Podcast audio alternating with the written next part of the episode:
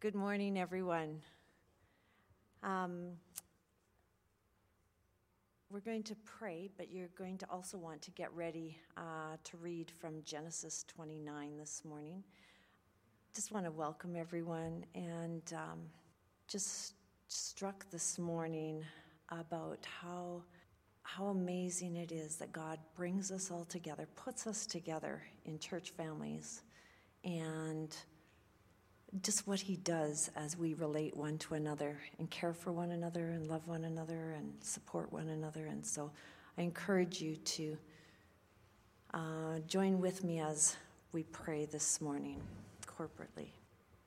Heavenly Father, we are so just grateful for your work in our lives, that you have revealed yourself to us, that you have poured your love out to us, that you have called us, that you've are working in ways in varying degrees with each one of us here today. And Lord, we are just in awe of who you are, of your majesty, of your power, of your glory, of your goodness, of your love. Lord, that you are sovereign, that you rule and reign over all, in perfect control and able to work the situations of our lives out for our good and your glory. Just a miracle. And so, Father, this morning, we just lift all these things to you our lives to you, our troubles our concerns, our worries, the things that we face, the sin that we are struggling with in our lives, the pressures that we feel. Lord, we come to you with it all. Just lay it at your feet. We thank you, God, that we can trust you and look to you that you are with us and that you are changing us, that there is nothing too big in our lives for you. There is nothing too big, no sin too big, no situation too big. And so, Lord, we just individually and corporately give ourselves to you today, look to you. Thank you for your your leading, your direction. God, we thank you for your will being done in our lives. Thank you for giving us everything that we need today. As far as our, our natural things, but everything that we need today for life and godliness. Everything that we need to serve you. Everything that we need to repent and to deal with sin in our lives. God, thank you for forgiving us as we come to you. And the more we know of you, the more we grow in you, the more we realize how that repentance is just moment by moment. Lord, just humbling ourselves before you. And that's what we want to grow in, God, is our our love and obedience to you, our desire for you, and our just to grow in humbleness before you. God, we thank you for leading us. Lord, for guiding us, delivering us from every evil thing that we face. And God, we thank you again for your kingdom, your power, your glory for everything you are, that you are actively at work in our lives and in this church and in your church worldwide. Thank you for this day. We thank you for this word that we're going to hear, and we ask that you would speak to each one of us. Convict us, draw us to you. We ask these things in your amazing name. Amen. So we're continuing with Genesis 29. It says then Jacob went on his journey and came to the land of the people of the east. As he looked, he saw a well in the field, and behold, three flocks of sheep lying beside it, for out of that well the flocks were watered. The stone on the well's mouth was large, and when all the flocks were gathered there, the shepherds would roll the stone from the mouth of the well and water the sheep, and put the stone back in its place over the mouth of the well. Jacob said to them, My brothers, where do you come from? They said, We are from Haran. He said to them, Do you know Laban, the son of Nahor? They said, We know him. He said to them, Is it well with him? They said, It is well, and see, Rachel, his daughter, is coming with the sheep. He said, Behold, it is still high day. It is not time for the livestock to be gathered together. Water the sheep and go, pasture them. But they said, We cannot until all the flocks are gathered together and the stone is rolled from the mouth of the well. Then we water the sheep. While he was still speaking with them, Rachel came with her father's sheep, for she was a shepherdess. Now, as soon as Jacob saw Rachel, the daughter of Laban, his mother's brother, and the sheep of Laban, his mother's brother, Jacob came near and rolled the stone from the well's mouth and watered the flock of Laban, his mother's brother. Then Jacob kissed Rachel and wept aloud. And Jacob told Rachel that he was her father's kin- kinsman and that he was Rebekah's son. And she ran and told her father. As soon as Laban heard the news about Jacob, his sister's son, he ran to meet him and embraced him and kissed him and brought him to his house. Jacob told Laban all these things, and Laban said to him, Surely you are my bone and my flesh. And he stayed with him a month.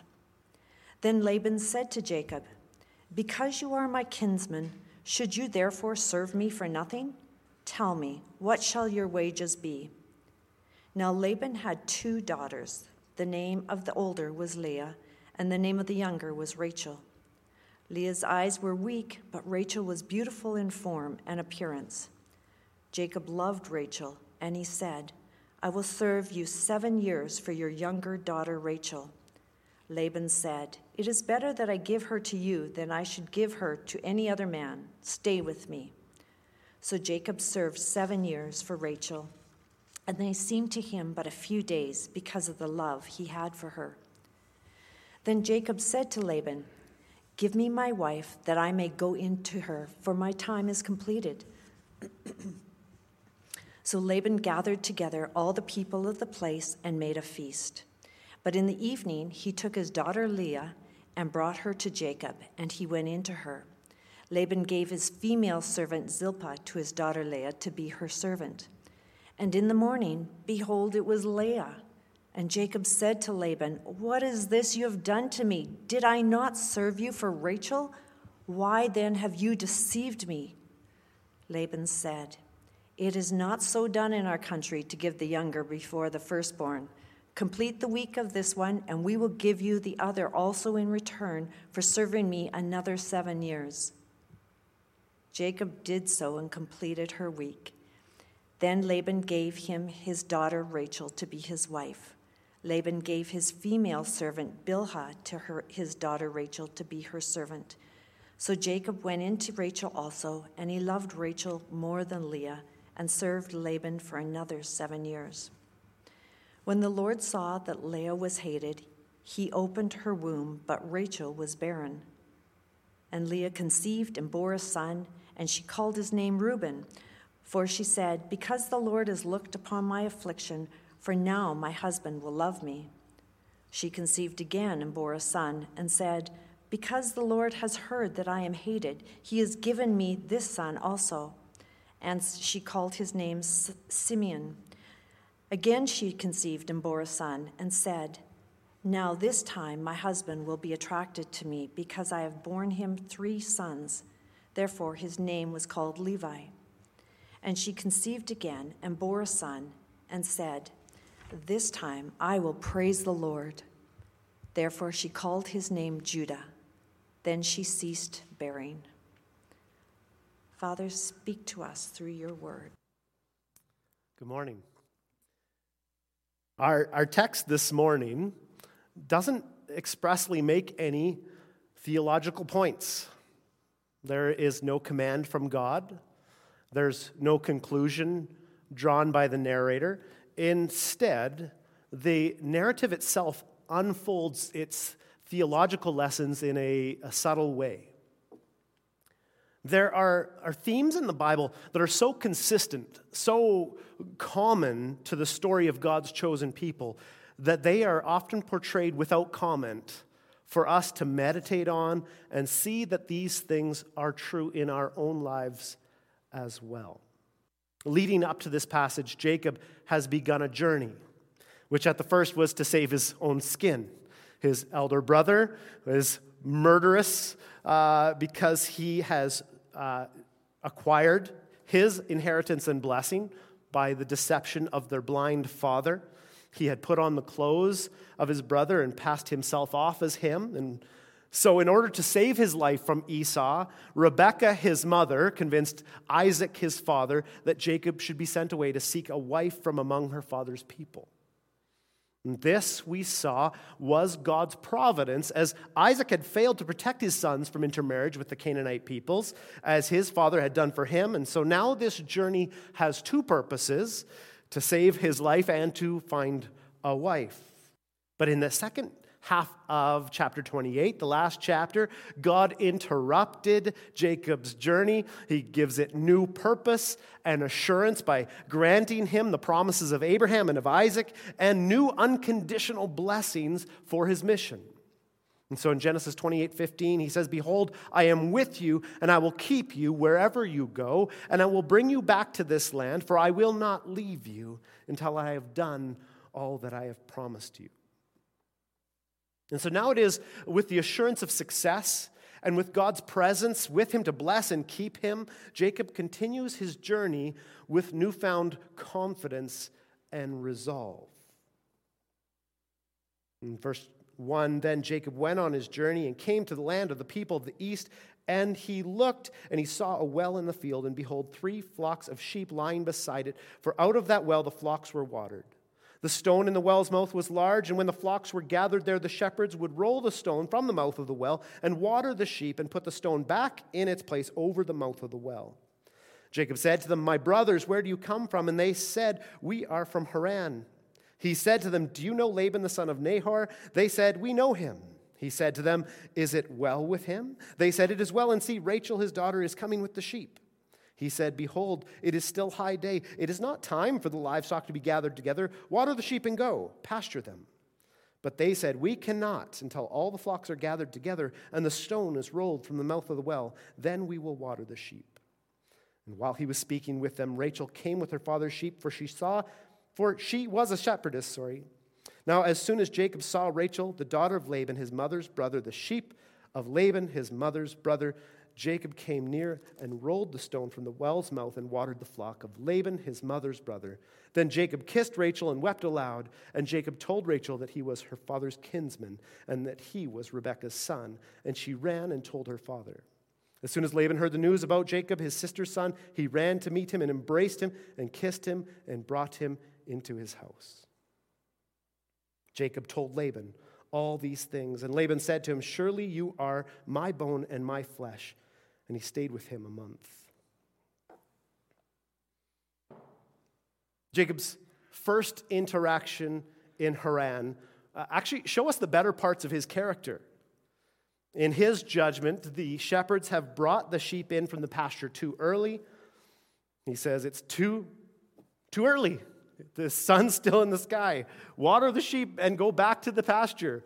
Uh, they are not working as hard or for as long as diligent shepherds should be, and the sheep would lack because of it. They weren't given enough time to eat all they could. And so he basically tells these guys, go back to work.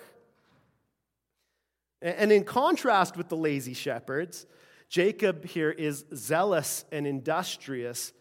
Uh, later, he will be shown to be a hardworking and shrewd shepherd himself.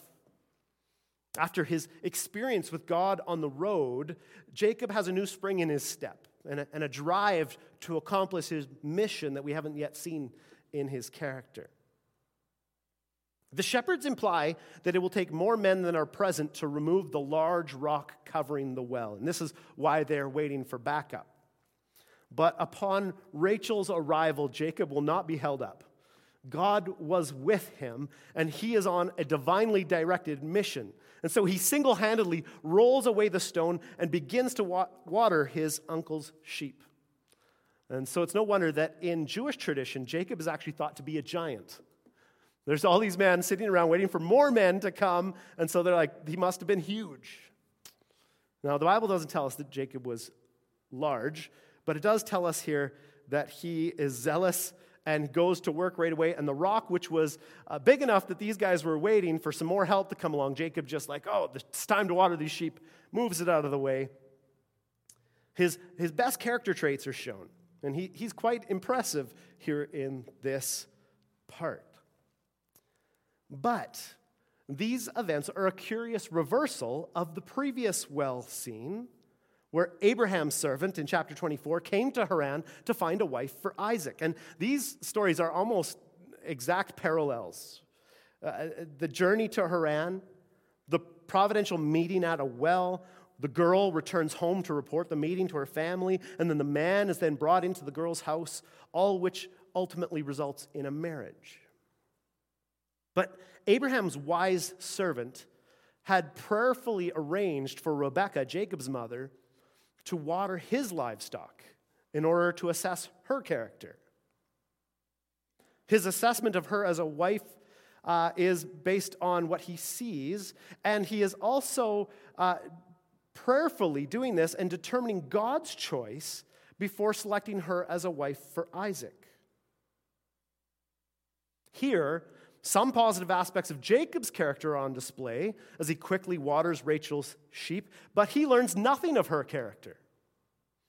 His assessment of her as wife material is in this chapter based solely on physical attraction and not on the basis of prayer and of God's guidance.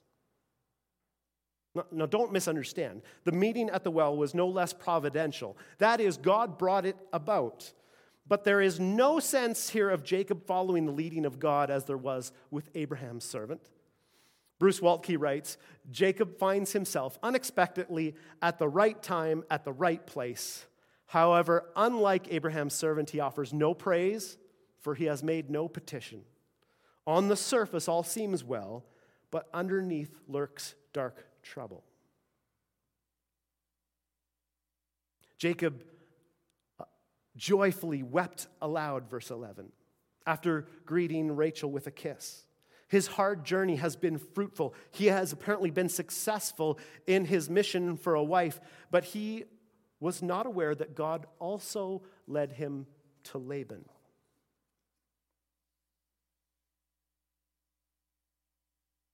Laban greets Jacob as a son, my bone and my flesh. And then he will go on to treat him as an indentured servant. The author also offers a hint of foreshadowing here. Jacob and Laban are both unaware of just how alike they are. We have already gotten a taste of Jacob's deceptive and grasping nature in previous chapters, but now in Laban, we will encounter uh, one cut from the same cloth. When Abraham's servant had come to Haran, his gold jewelry had attracted Laban's attention, and Laban ran out to greet him when he saw how rich this man was. Now, Jacob's strength impresses him. This is something I didn't recognize in this story uh, as we see this. Jacob is shown to be this amazing, strong man. And so uh, Laban is impressed with him, sees what kind of service Jacob might render. And so he sees in Jacob a workman worth his weight in gold. It continues, verse 15. Then Laban said to Jacob, Because you are my kinsman, should you therefore serve me for nothing? Tell me, what shall your wages be? Now Laban had two daughters. The name of the older was Leah, and the name of the younger was Rachel. Leah's eyes were weak, but Rachel was beautiful in form and appearance. Jacob loved Rachel, and he said, I will serve you 10 years for your younger daughter, Rachel. Laban, sorry, seven years. I don't know why I read 10. Thank you. Just, yeah. Verse 19 Laban said, It is better that I give her to you than that I should give her to any other man. Stay with me. What we should understand here, besides the fact I don't know how to count, um, is that Laban is degrading the relationship from a blood relationship between himself and Jacob down into an economic arrangement. See, he asked, Should you work for me for free? But a family member would work for nothing, with the expectation that the loving elder relative would help them to get a jump start on building their own home and their own flocks. And so to uh, say, let's work out some wages for you, is downgrading the relationship from I will care for you because you're my family and you'll work for us because you're our family to I will pay you what you ask. And so instead, Laban treats Jacob as nothing more than a laborer under contract. And their relationship for the next 20 years is that of an oppressive lord over his indentured servant paying off a bride price, not of an uncle helping his blood relative. He invites Jacob to set the price for his labor. But Jacob is not interested in money. He will receive the blessing and inheritance of his father. Instead, he came here in quest of a bride. But he is not in a real good place for negotiation either, because despite his blessing and inheritance being granted and guaranteed by God, he has come to Haran empty handed. And so uh, to understand here, the purpose of a bride price to pay for the bride was not uh, a payment to the father, it was not to enrich the father, but to ensure the protection of the daughter. So a bride price wasn't saying, This is how much your daughter's worth, we'll pay you this much. Um, and you get the money and I get the daughter. A bride price was to be kept, in her, kept for her security in case her husband abandoned her. So it was a, a, a dowry, and it was not to enrich the parents, but it was to make sure she was cared for. The typical bride price, however, was somewhere between three and four years' wages for a shepherd. So Jacob is, is paying a large premium here because he has nothing to offer up front. Theoretically, then Laban would garner Jacob's would be wages instead of paying him and then secure them into a, a, bride price account of some sort so that this security for Rachel would be gathered together. But sadly, Jacob is not the only family member that Laban reduces to an economic opportunity. His daughters' names, Leah and Rachel, mean cow and ewe, like as in a female sheep. More unfortunate is that he treats them as livestock, fit for bargaining and trading. Though Jacob loved Rachel, we are never told if she reciprocated his desires.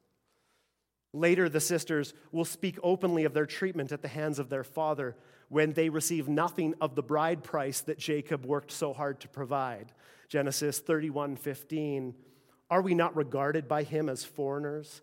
For he has sold us, and he has indeed devoured our money. Leah is described only by her weak eyes, which more often describes something that is tender, gentle, or soft. And so commentators are divided on whether this means that she possessed or lacked beautiful eyes. Either it's saying that she had soft, tender eyes, which was a nice quality or that somehow she lacked the, the beautiful eyes that were so valued in that culture. They're not sure, or different ones disagree. Most likely, the assessment of the girls is that while Leah is not without striking features, beautiful, tender eyes, she pales in comparison to Rachel's overall beauty. It's unlikely that the author is describing them as the ugly and the pretty one. But clearly, Rachel has this beauty that has enraptured Jacob. And so then, when Jacob sets these terms, Laban's answer is, Better that I give her to you. And this is shrewdly ambiguous because he has no plans to give her to him, and he does not actually explicitly agree to the terms that Jacob sets forward. And so when Jacob asserts after seven years that it's time to be paid, Laban doesn't answer at all. He just goes and begins to prepare a feast and gather the town people, townspeople. Verse 20.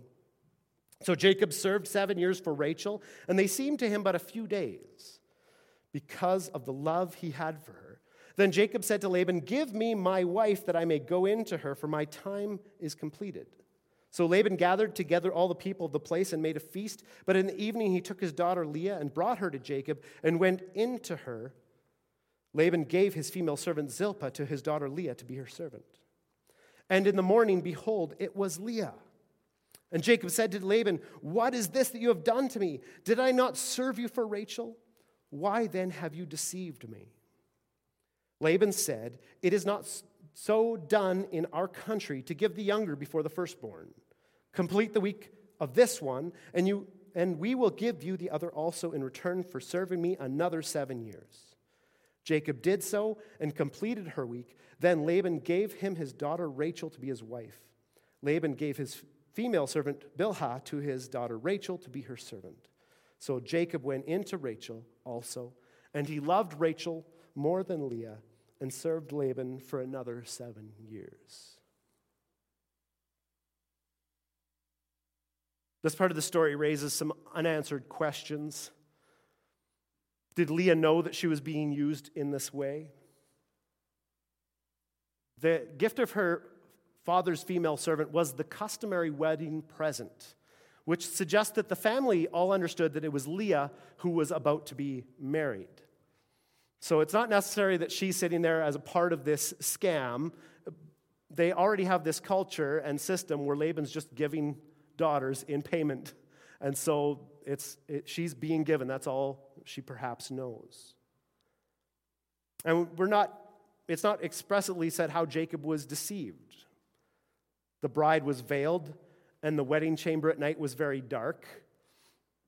But the, what the text does not draw attention to is that a wedding feast was a drinking feast. In fact, the word feast here in the Bible means a drinking feast. And so, by plying Jacob with wine and then with the combined blindness of the veil and the darkness of night, Laban pulls off his deception just as Jacob had deceived his father Isaac with hairy skin and the smell of Esau's clothing. And just as Jacob took advantage of his father's blindness, so Laban used the cover of night to outwit Jacob.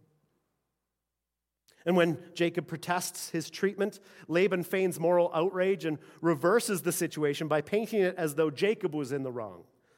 The phrase, it is not so done in our country, is said with the force of a rebuke, as though Jacob had somehow suggested something that would be a serious violation of custom that would threaten the very fabric of society. He's, he's actually rebuking him, saying, Who would suggest such a thing? Now, Jacob would understand how Isaac and Esau felt.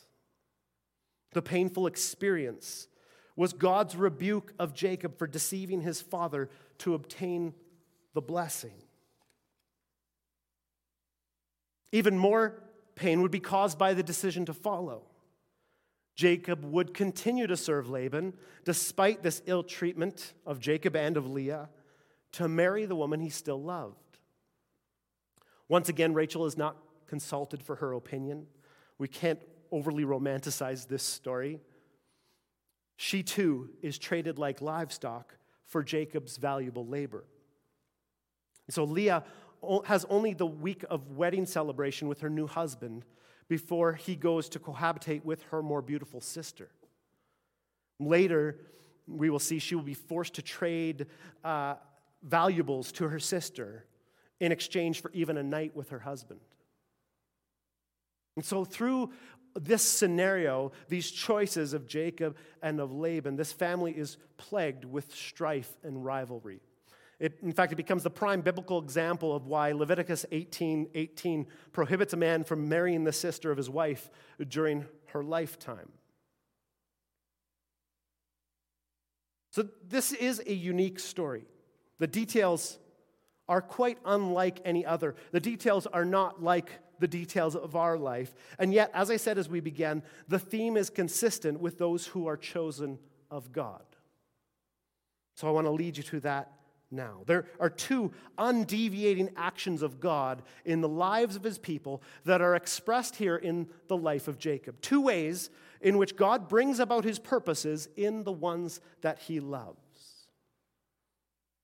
The first, as we saw in the previous chapters, is that God continues to remind his chosen ones, his people, of his promise to bless them. This is consistent with the chose, those chosen by God in Scripture. God continues to remind them to preach the gospel to them, the good news of what He is freely giving them unconditionally. The blessing of God has already been expressed over Jacob four times now. The first at his birth by prophecy, the second as a result of his deception, followed by a third as now Isaac willingly gets on board with God's plan to bless his younger son. And finally, God himself promised the blessing of Abraham and Isaac to Jacob with the additional promise of his presence with him. God promises abundant blessing, a working of all things for the good of those he chooses. Romans 8 28. Abraham, Isaac, Jacob, and all who are their descendants through faith. Galatians 3 7. Receive the promises of God, which are yes and amen in Christ Jesus our Lord. 2 Corinthians, yeah, 2 Corinthians 1:20.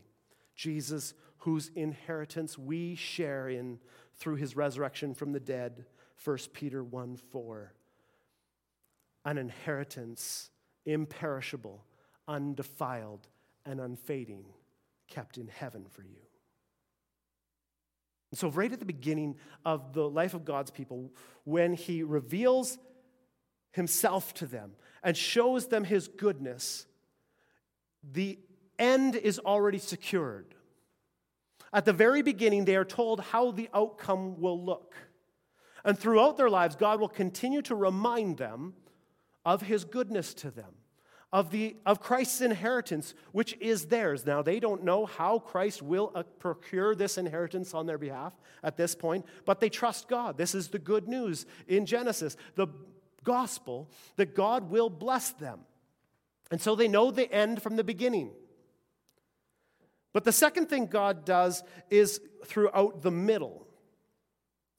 It is in the middle that God actually begins to bring about his purposes and secure the end. And so, although God can promise at the beginning of their walk with him that the end is secured, he will now work these things out in and through them through their lives. And so, along with, as a second thing, along with the continued reminder of the promise of God's blessing to the ones he loves, is the loving discipline of our Heavenly Father.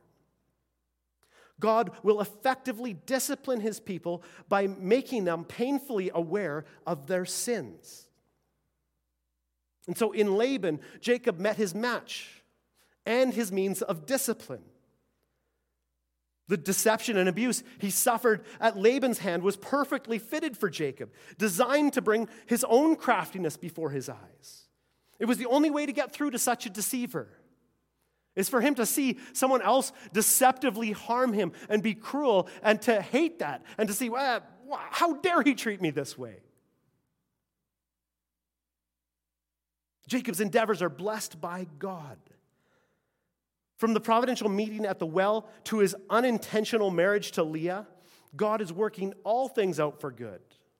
And this is why we read the entire chapter this morning, although we'll reread it when we go back and preach on that passage. But because not only did Jacob's marriages here result in the 12 tribes of Israel and the fulfillment of God's promise to him to make him a great nation, but marriage to Leah produced his heir, Judah, another younger son chosen by God who would become the ancestor of both King David and of Jesus of Nazareth according to his human nature. Do you see how, through their bad decisions, through the abuse of Laban, through the deception of Jacob, through the deception of Laban, God brings about his purposes? He knew what they would do, planned all along. And so, just as God brought about his purposes through Jacob's sin and deception, earlier in previous passages, so also Laban's worst serves to accomplish God's best for Jacob. Jacob needs Leah. He doesn't want her, he gets her. It's God's purpose. God blesses his people through the things that they suffer, even as he disciplines them. We might rightly say that Jacob re- reaped what he has sown. Galatians 6 7 reiterates an Old Testament principle do not be deceived. God is not mocked, for whatever one sows, that he will also reap. Now, this has been misused and abused uh, primarily by television evangelists who would lead you to believe that you can earn God's blessing by sowing, and this is absolutely unbiblical. The favor and blessing of God we see in Jacob's life are given to him when? At the beginning. They're already his. He does not earn them. This is where we, by grace, through faith, re- receive and, and reap what Jesus has sown in his righteousness. But it is not as though the principle fails. There's no amount of sowing left in your lifetime that you could give enough to earn God's favor.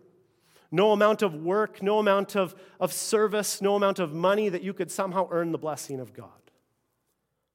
But what one sows, one still also reaps. And so, Paul, when he speaks of, of giving and sowing, he talks about sowing in generosity giving in generosity and reaping a great reward of generosity. Not money in return for giving, but an increase of generosity. You want to be a more generous person? Begin to give, begin to sow. God will help you to be more generous. Jacob is deceptive. And so, according to this principle, do not be deceived. God is not mocked. The one who deceives will be deceived. Jacob is not the only person to ever need a Laban in his life. God often brings people into the lives of believers as a means of discipline. This family needs each other. Jacob is married to two women who are at odds with each other. There's incredible strife between them, and then later between their children. This all works out for the good of God's people, but they are ultimately being disciplined for their behavior, and ultimately they need each other both to bring about the blessing of God's people as he disciplines them. So Jacob needs Laban, and Jacob needs Leah.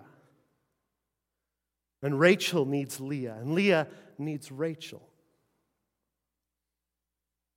Ross writes If we use the story of Jacob as an example, we may say that when we are thrown together with people who are crafty, arrogant, deceitful, contentious, gossipy, or a host of other human sins, before we lament that we have to be around such people, we perhaps should take a long look at ourselves. It may be that some of those traits characterize us so that other people may be part of God's means of disciplining us. I know in my life, whenever someone truly irritates me, it's usually because they're a little bit like me in a way that I hate. So now don't turn to your wife this morning and say that God is disciplining you by me or, or vice versa. But we are, we, you know what? Everything that happens in our lives serves to bless us ultimately, but discipline us to the point of blessing as well. And so, if we can take every hard relationship, every circumstance, everything that happens is something that God allows both to bring about blessing in our lives and to discipline us.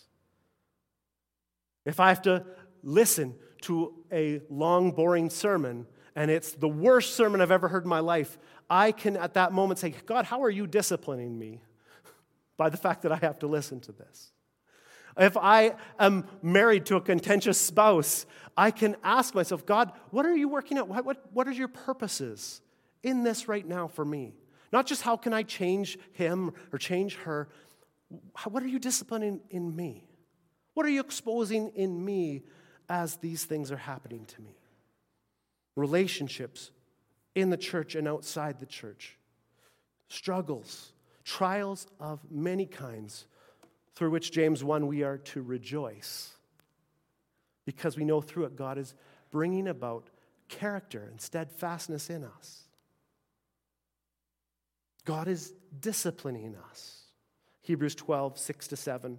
For the Lord disciplines the one he loves and chastises, that's rebukes, every son whom he receives. For it is for discipline that you have to endure. Why do we have to endure? Through trials of many kinds? For discipline. God is treating you as sons. For what son is there whom his father does not discipline?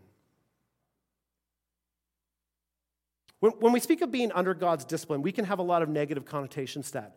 It should not bring up thoughts of God's anger towards us.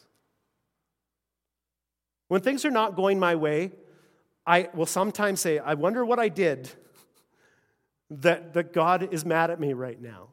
The reality is, God does not discipline those he is angry with. God disciplines those he loves. He loves us and tenderly disciplines us. He's not giving us what we deserve, it's not punishment. He's not giving us as we deserve, or otherwise we would receive damnation. When we go through trials of many kinds, it is not as though God is angry towards us.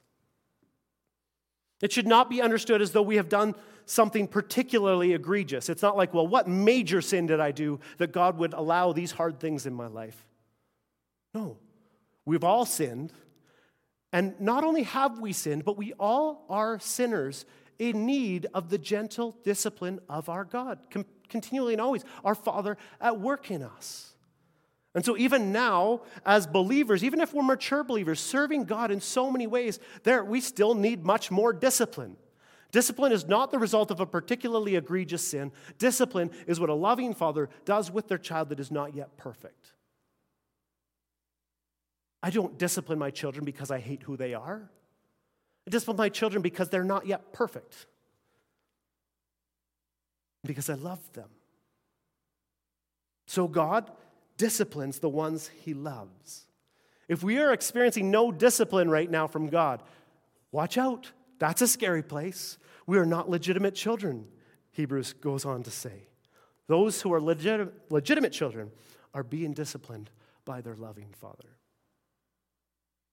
It is a delight to be under the discipline of the Lord. His chastisement is something to be celebrated. By it, we know that we are His beloved children. God's presence, as with Jacob, with us, does not entail a life of ease, but a life of hardship through which the believer is perfected. So think about those most difficult people in your life. Think about those most difficult situations. Think about the things that are bothering you the most right now. This is the loving reproof of your Heavenly Father. Through it, He is building character in us. Through this, we are experiencing transformation. But it is also not as though God is unfairly allowing us to go through hard things for our good. Look, hear what I'm saying. It's not as though God is unfairly allowing bad things that we don't deserve so that we will get stronger or that our character will be built. We are being disciplined. We are sinners who have not done everything perfect. And so, our God, who cares about our perfection, is using every trial in our lives both by grace to bless us outright, so that his mercy and grace to us is that every single one of these things works out to actually bless us, as these. Uh, as this example in Jacob, where all these horrible things that happened to him are actually ultimately serve the purposes of bringing about what God had promised to bless him with. But at the same time, God uses the things to bless us outright. It is also a blessing through discipline and in this way, bringing about his purposes in us, transforming us. lack of suffering is not a reliable sign of God's blessing and reward. When things are peaceful and we have in abundance, it does not mean that God is happy with us. Just as the vice versa, when we suffer, it does not mean God is angry with us.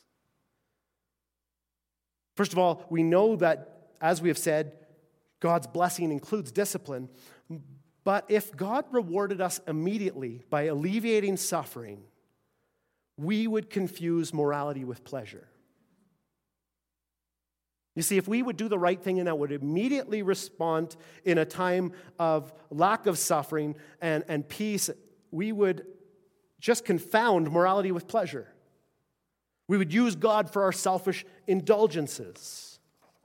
Our ethics would be based on doing good to get good, which would be entirely self seeking and the opposite of the gospel.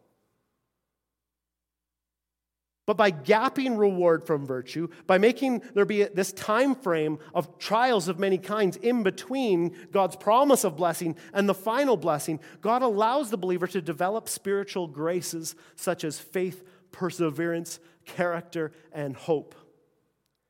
Hence, the believer glories in tribulation, celebrates, and has joy through trials of many kinds.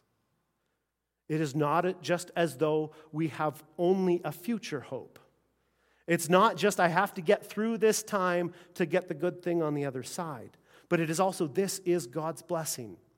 This is God's love extended to me.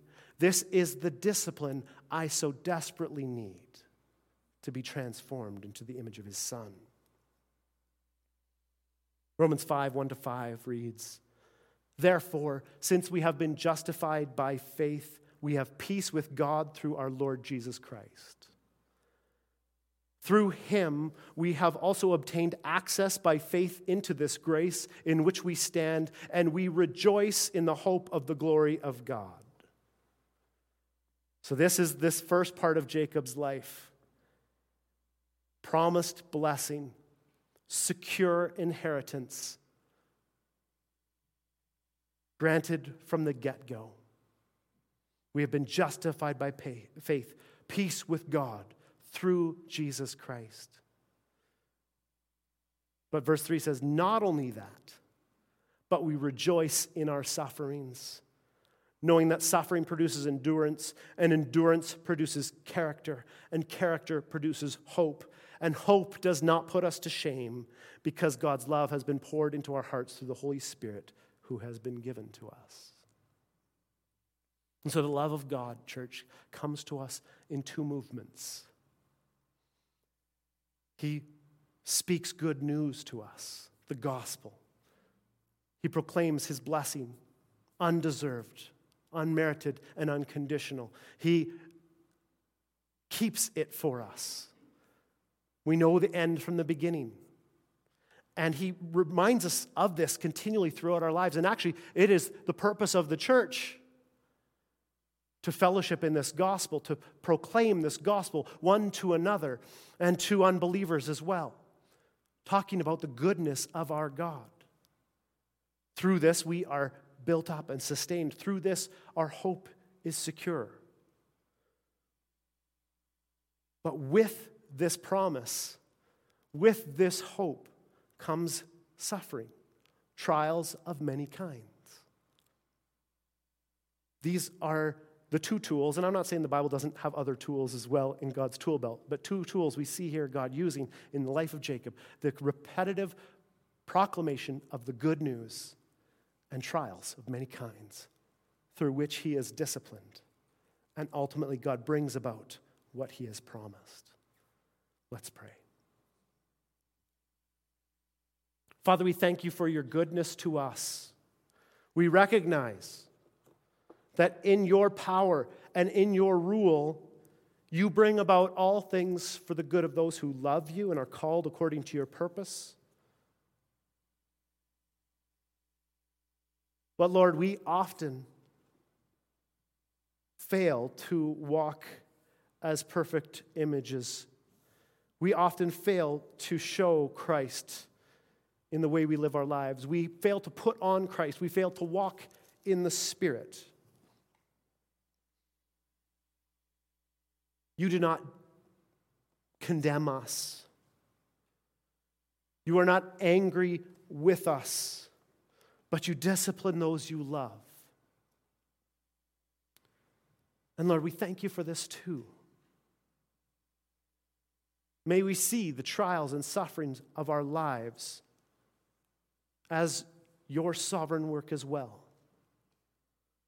bringing about every good thing that you have promised to us, and rightly disciplining us as a loving father who cares for his children.